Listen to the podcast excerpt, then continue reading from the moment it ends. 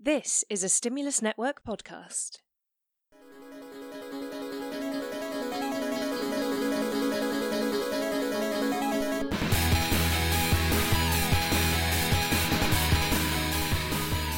Hello and welcome to Eureka Nerd. I am Will Davis, a ruler with a calculator in it.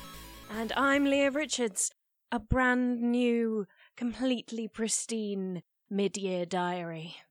Oh, what are these exciting things, these exciting items? Whatever could it be? It's back to school!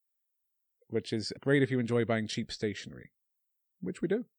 Yeah, and you know, it's relevant if you happen to still be studying anything at all, which we aren't, so we've just been at work all summer. Yeah, it's not quite the idyllic summer holidays of your youth where there be water gun fights and playing in fields and all that kind of countryside stuff. But the temperature has now dropped below 20 degrees, which means I can actually, like, breathe again. So that's something. And we have got some back to school stories for you so you can make the most of your education, which, if you're going in further education in England, you're paying a lot of money for. And if you're teaching in further education in England, you're not making a lot of money from. Uh, university lecturers do make better money than school teachers, so, like, there's that. And you get to deal with people who actually want to be learning the thing that they're studying with you.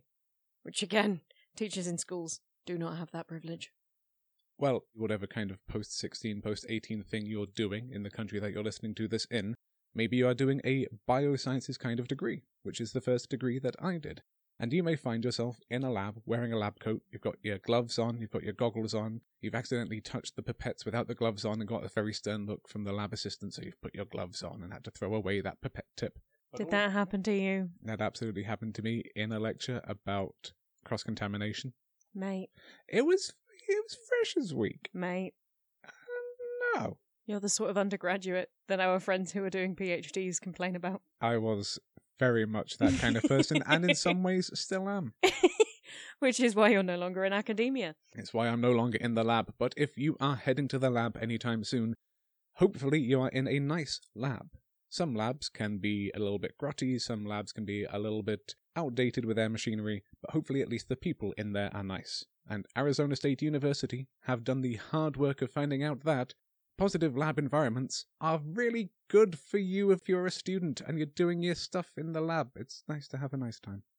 It's handy for them to have done this research because otherwise there might be professors, lecturers, and so on in your university going, Why do none of the undergrads want to help out in the lab? It's very good for them to help out in the lab. Because it is known that getting involved in research during your undergraduate degree can have benefits such as enhancing your ability to think critically, increasing your understanding of how research actually happens, and improving the odds you'll complete your degree program. But not everyone does them. Not everyone does them, and there are some people who find themselves in some quite uncomfortable lab environments. We've had a few recent cases about lecturers, about people running labs who are not just even doing the tough love kind of mentorship, but are just being dicks at the people that they are responsible for, and that's not cool either. Yeah, there's been increasing amounts of talk about bad behavior from the people running the lab, of bullying, of being creepy as hell, all that kind of stuff. Like dicks, verging on being criminal dicks, sometimes being very criminal dicks. So, Don't be that guy. It's really that simple. Don't be that guy.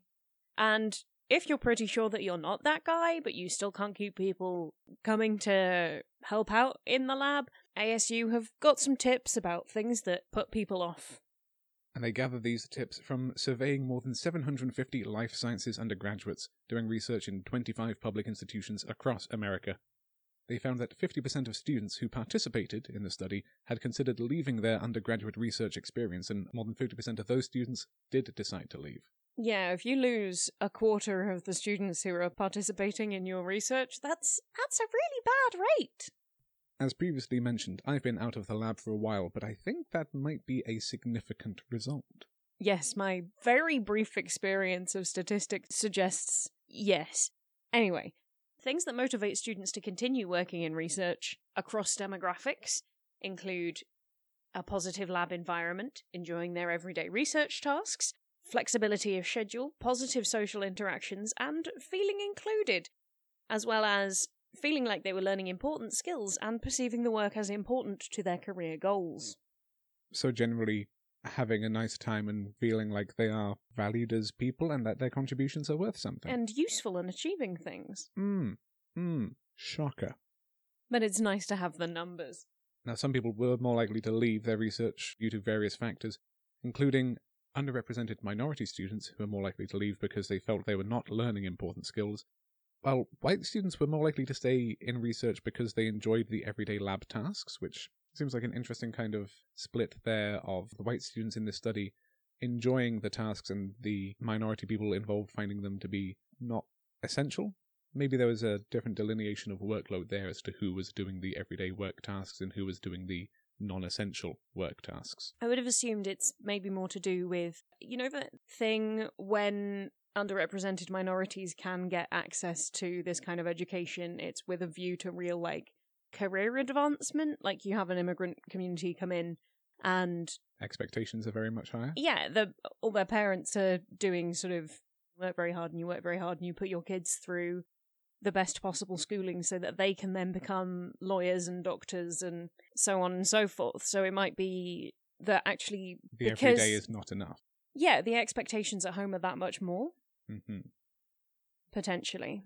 If this listener chimes with you, then do check out Why Aren't You a Doctor Yet by some of our pals down in London who talk about. Uh, they start off talking about this exact thing, so they'll have more to say about that. And if you are part of one of those underrepresented minorities and you take issue with it, let us know that too, because uh, I'm spitballing here. I'm wildly speculating with absolutely no experience. So Meanwhile, students with lower grade point averages were more likely to stay in research because they were unsure about future research opportunities, and those with higher GPAs were more likely to leave because they didn't enjoy the everyday lab tasks. So again, there's an academic achievement and lab activity mismatch there. I mean, it's possible that when recruiting students for these research tasks, they're not necessarily making it perfectly clear that most of the stuff they're going to be doing in lab is not going to be interesting at all. Hmm. A lot of lab work that I did for my final year project was sat around watching a column of chemicals slowly descend until I could fraction out the one centimeter of goo that I needed to do the rest of the thing. Which is one of the reasons why having this positive environment, this positive social environment in the lab is very important because, I mean, you know, my day job, I spend most of my time staring at a database, updating the database, comparing information on the database to another database to make sure it all matches, which is not exciting work. I would say it's pretty well on a par with watching a solution precipitate or spending hours pipetting. But because my colleagues are fantastic, it's all good. There's a quote here at the end which does sum up a lot of the attitudes and I wouldn't say discoveries, but a lot of the assurances from this piece of research from lead author Katelyn Cooper, who says, It's most surprising to us about the importance of the lab environment and the interactions among people in the lab. When we hire faculty members to run research labs, we are often looking for the smartest people with the best research ideas. However, this study highlights that if we want to maximize the success of undergraduates in research, we need to be selecting for supportive faculty who can create positive working environments. And another call, listeners, as I would hope lots of you are people who have been through undergraduate lab experiences because you're the kind of nerds who would listen to a science communication podcast. How much would universities following this recommendation of hiring faculty to run the lab who are going to create a positive, supportive environment, how much difference would that have made to your experiences? If you are a lecturer and you feel like you are always striving to be the smartest guy in the room, try being the nicest guy in the room. See if that changes things for you. And then write it down and tell us about it, because mm-hmm. That's what makes it science. Now, on from the very heights of further education to the basics of education, we are going back to primary school, even beyond primary school, into we are like going all the way back to preschool. real baby steps kind of stuff. Literally baby steps. We've got some research from the Queensland University of Technology all about the rhythm. Essentially, Associate Professor Kate Williams of QUT has looked at the phenomenon known as the musician's advantage, where kids who are given formal music teaching in their early years seem to have some cognitive advantages over their peers and has gone, I think I could do something with this, so has designed a preschool program focused on rhythm and movement activities and started taking it out into the world. A relatively small group so far 113 children from lower socioeconomic communities across Queensland. And that's like four or five schools worth of preschool kids. That's about as many toddlers as I would want to deal with personally. I can respect the numbers there. She describes it as think head, shoulders, knees, and toes, but do the actions backwards while you sing it forwards. It tricks your brain into gear, and much as you mentioned with the musician's advantage, being able to control your emotions, cognition, and behaviors is an important predictor of school readiness. We want all early childhood teachers to feel confident in running these fun and important activities. And the activities do look fun. I don't know about important, but they do look fun. They've got a video at the top of the page in which you can see Professor Williams doing these activities, the songs, the motions. It's a little song and dance, really. Of note, she does head, shoulders, knees, and toes to a different song than the one I know. This might be a geographical split thing. Maybe it's different in England than it is to America, to Canada, to Australia. My assumption was just that things get strange in Australia, but who knows? I mean, I'm interested in seeing how this works how well the numbers bear out over larger sample sizes. As you said, 113 kids is a very small sample, and they've only just begun. We're not going to see the real results of these for like maybe 15 years until these kids are at the end of their formal education.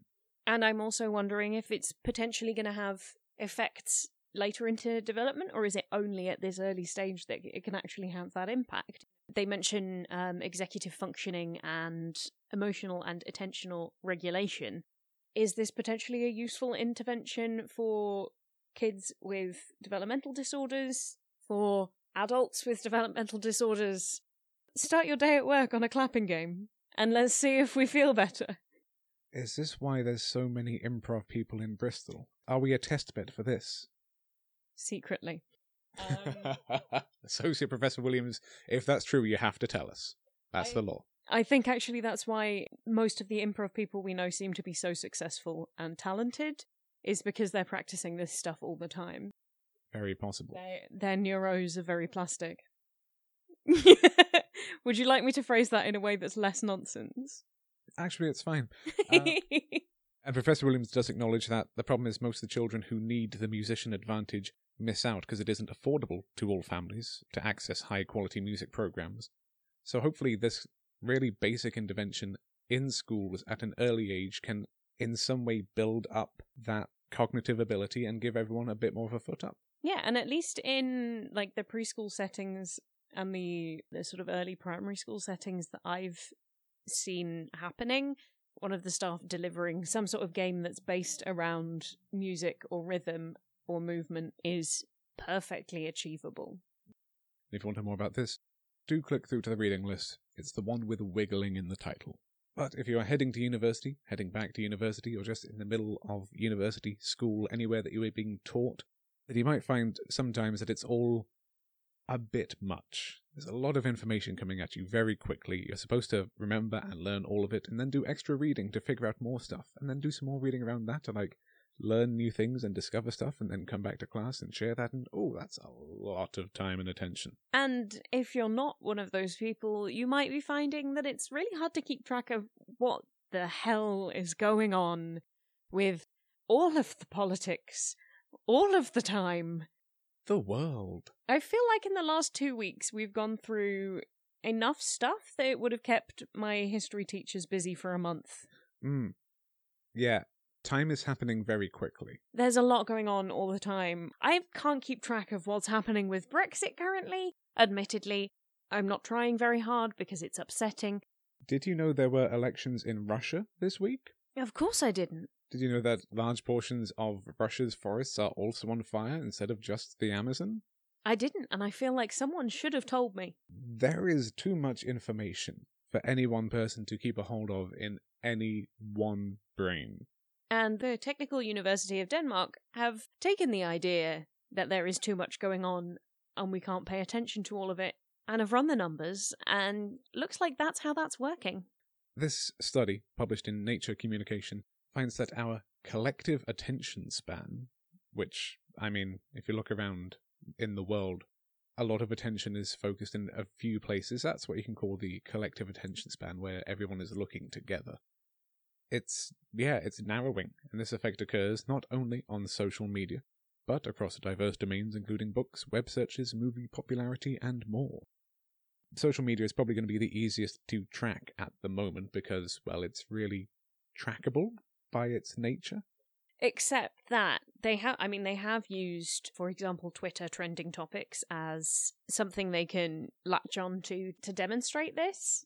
And they've pointed out in the press release that of the global daily top 50 hashtags on Twitter, the scientists found peaks became increasingly steep and frequent, with a 2013 top 50 hashtag remaining an average of 17.5 hours, and a 2016 top 50 trending hashtag at 11.9 hours.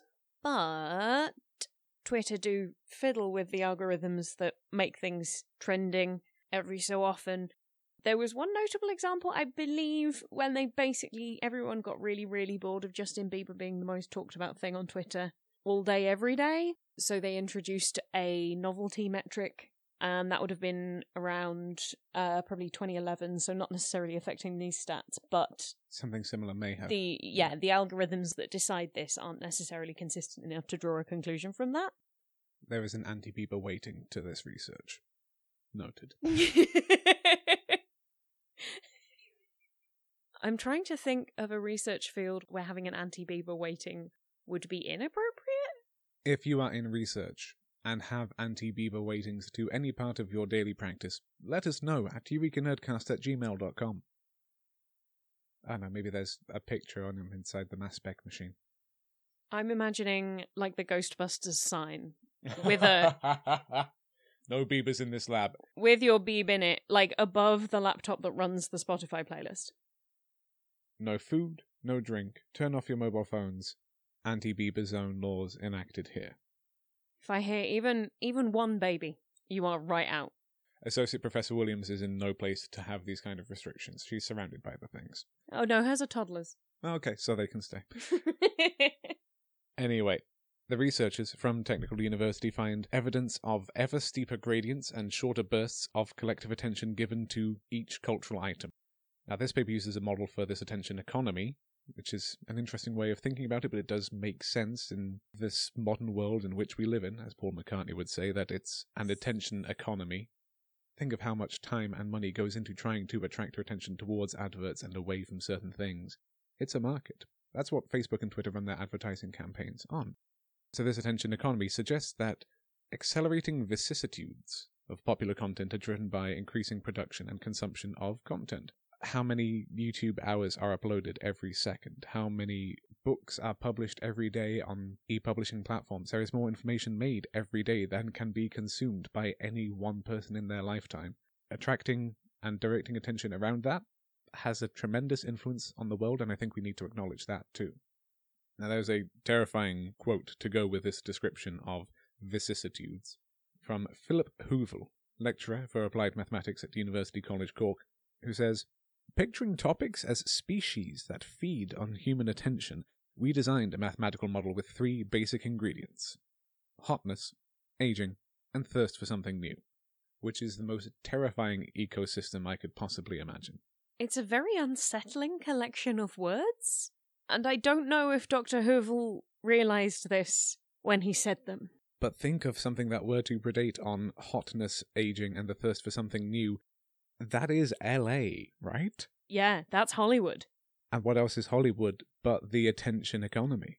Yeah, actors die if you don't look at them. George Clooney has got a meter on his back. If he hasn't been looked at enough, he starts to shrink. is that why he does the coffee adverts? That's Just why he does the coffee up? adverts. By Oh, you tug on one thread and the whole thing comes apart. We're figuring it out live, ladies and gentlemen, and everyone else at home. We have the underpinnings of LA in our hands. Thank you, Philip Oval. You don't know the good you've done. The same goes for other people with similar, let's say, foibles. So just stop looking at the Donald. this is a note to myself. please cut in the song from the episode of The Simpsons Treehouse of Horror where the giant mascots come to life? To stop those monsters, one, two, three. Here's a fresh new way that's trouble free. It's got Paul Anka's guarantee. Guarantee void in Tennessee. Just don't look, just don't look. Just don't look, just don't look. Just don't look, just don't look.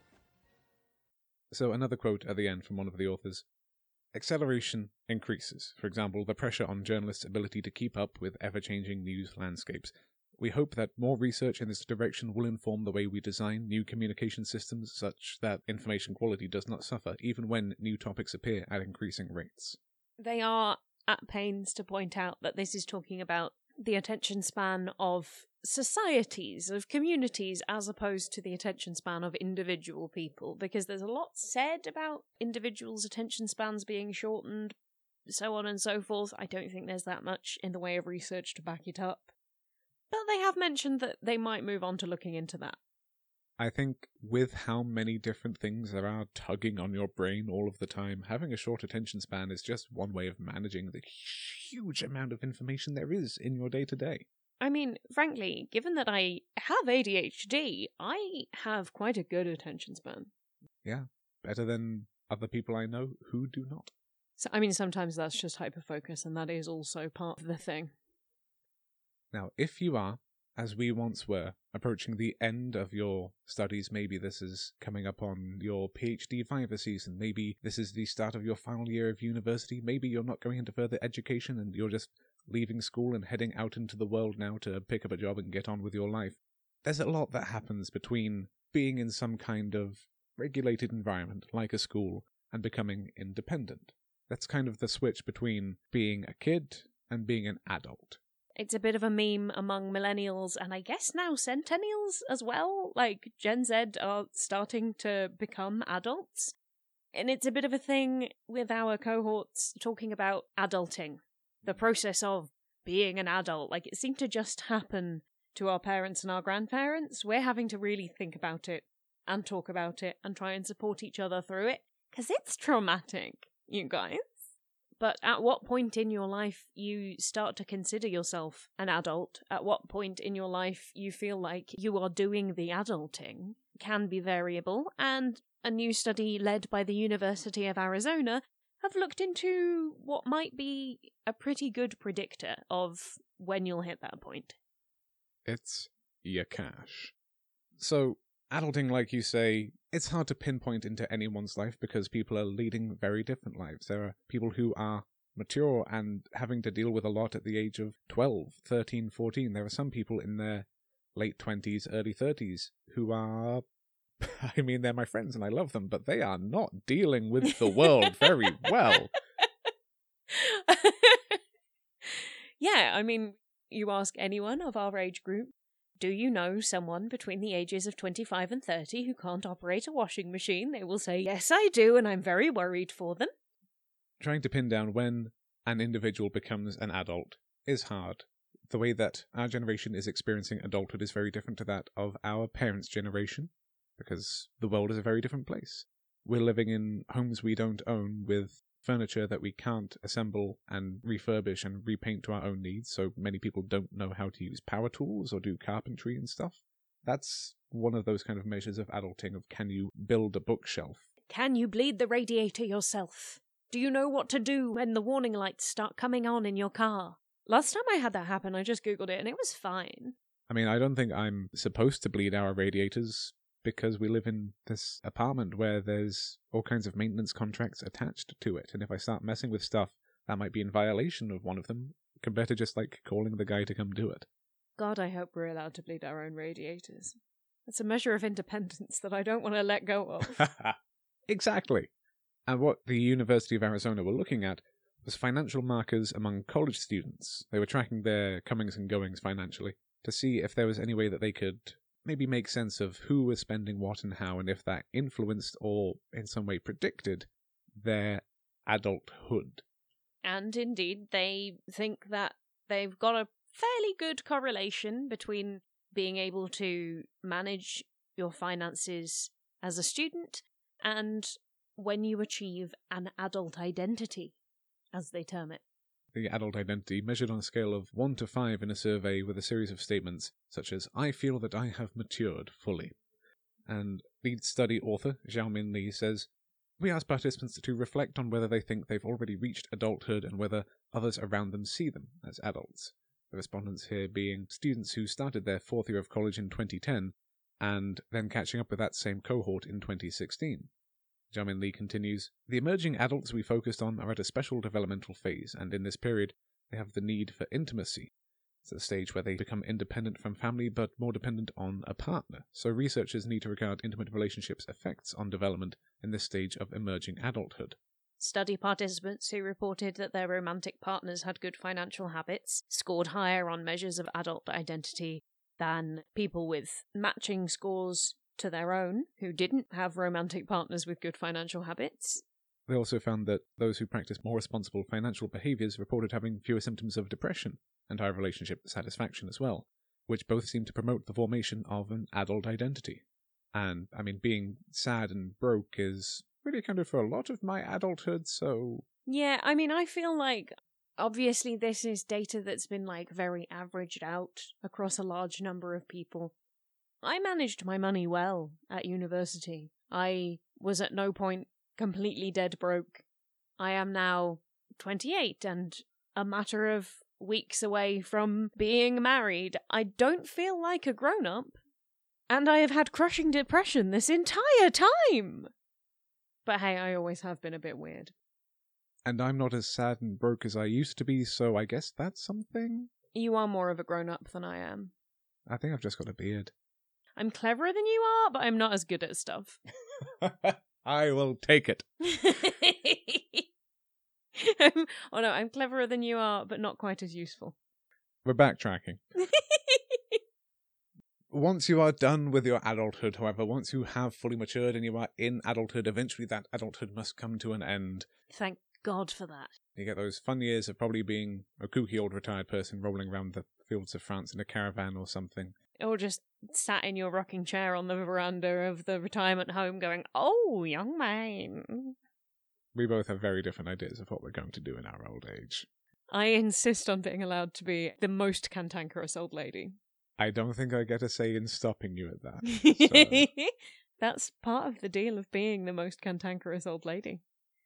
is that she is towing her husband behind her in a bath chair as she causes absolute chaos around the retirement home. Look out for that in Eureka Nerd episode 1 billion and 2, I guess. Uh, podcasts will be obsolete by then. Just be able to beam our thoughts directly into other people's brains. Terrifying.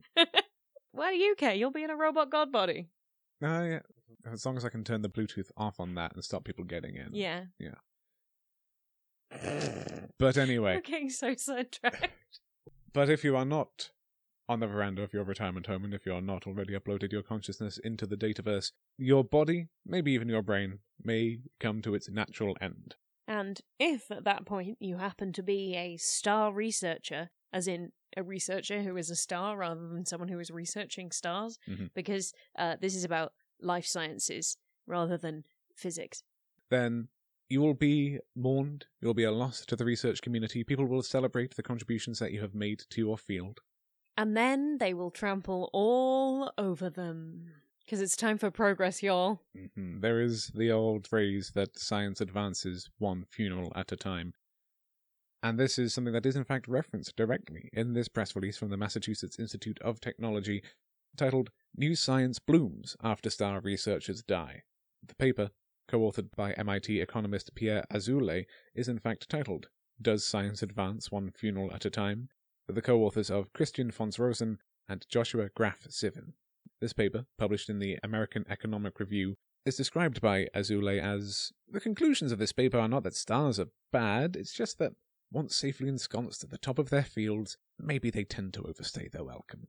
And what the study has discovered is that in the wake of the death of a star scientist, their subfield sees a subsequent 8.6% increase on average of articles by researchers who have not previously collaborated with those star scientists and papers published by newcomers to the field are much more likely to be influential and highly cited than any other pieces of research.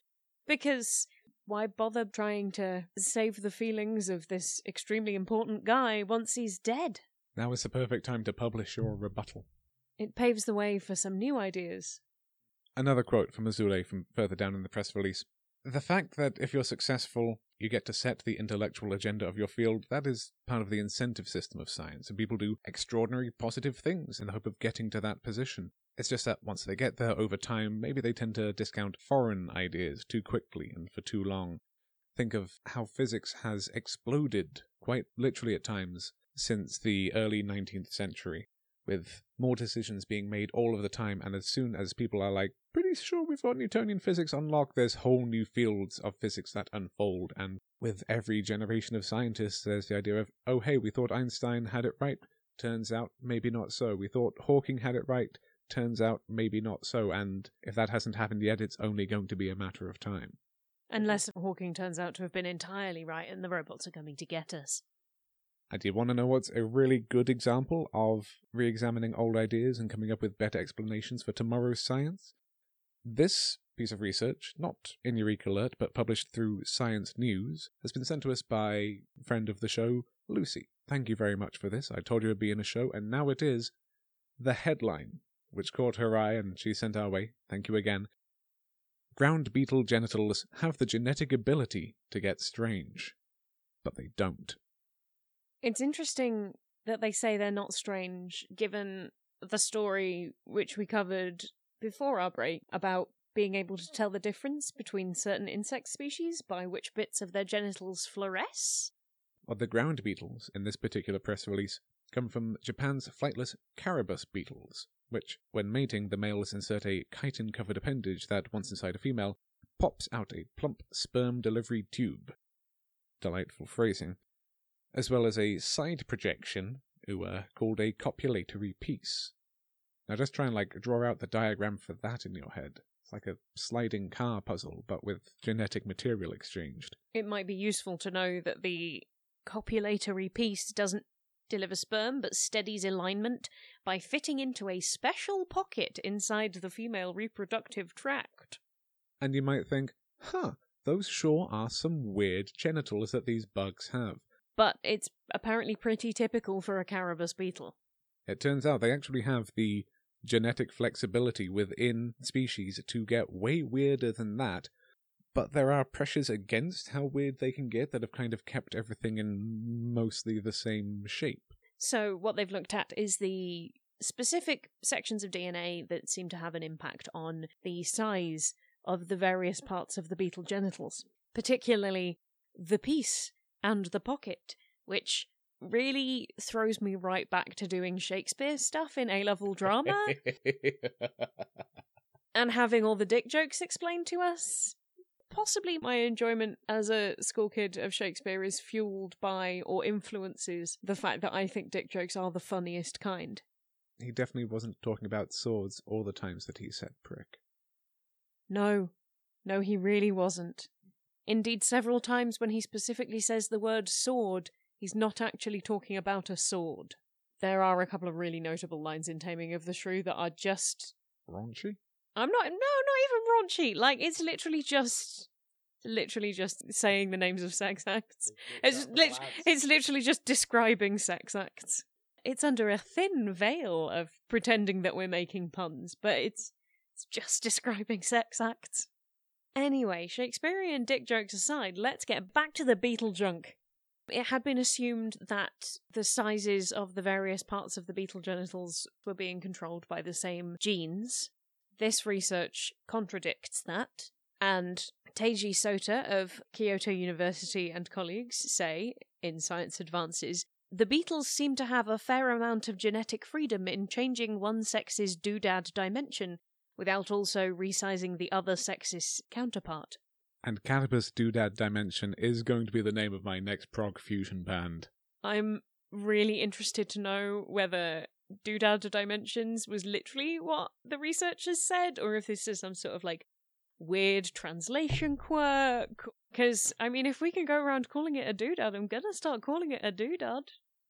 And with the flexibility that you might expect with the doodad dimension, some extremes are mentioned in this press release that they might not always be compatible in some almost upsetting ways, and out of sync sizes can cause, quote, ruptures, snap offs, and generally low numbers of offspring, possibly due to the snap offs and ruptures.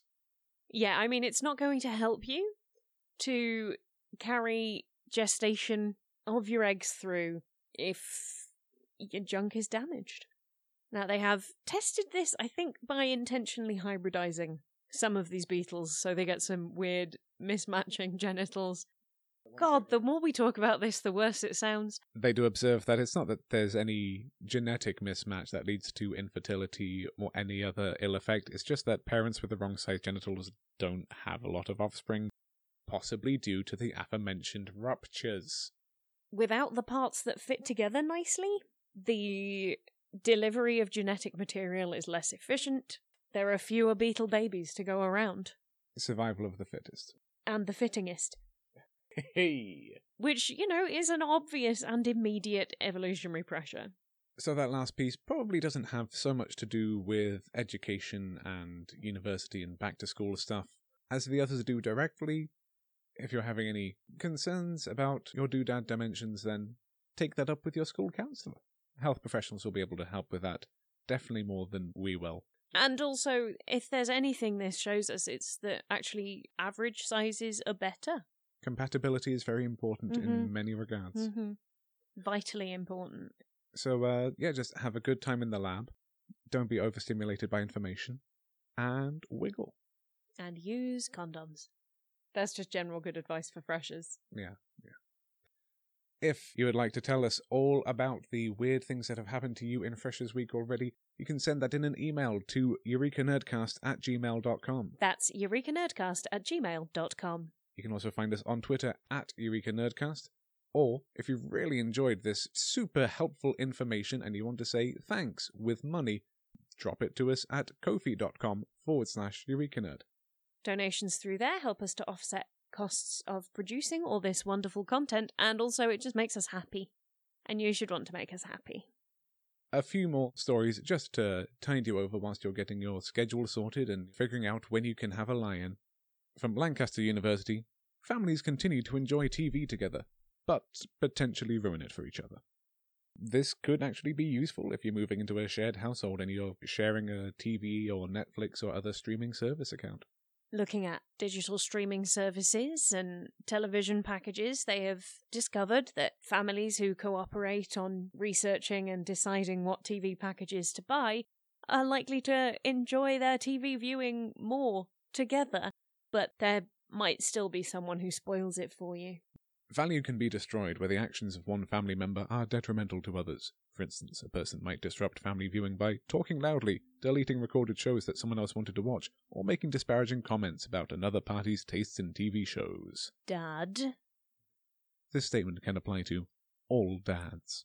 But also, some of it does apply directly to our dads. We love you, dads, but seriously. And finally, from Ohio State University, marijuana use may not make parents more chill. And indeed, it's possible that if you feel the need to take lots of things to be more chill with your kids, you might be like really unchill to start with. But until next time, it's bye bye from me. And goodbye from me.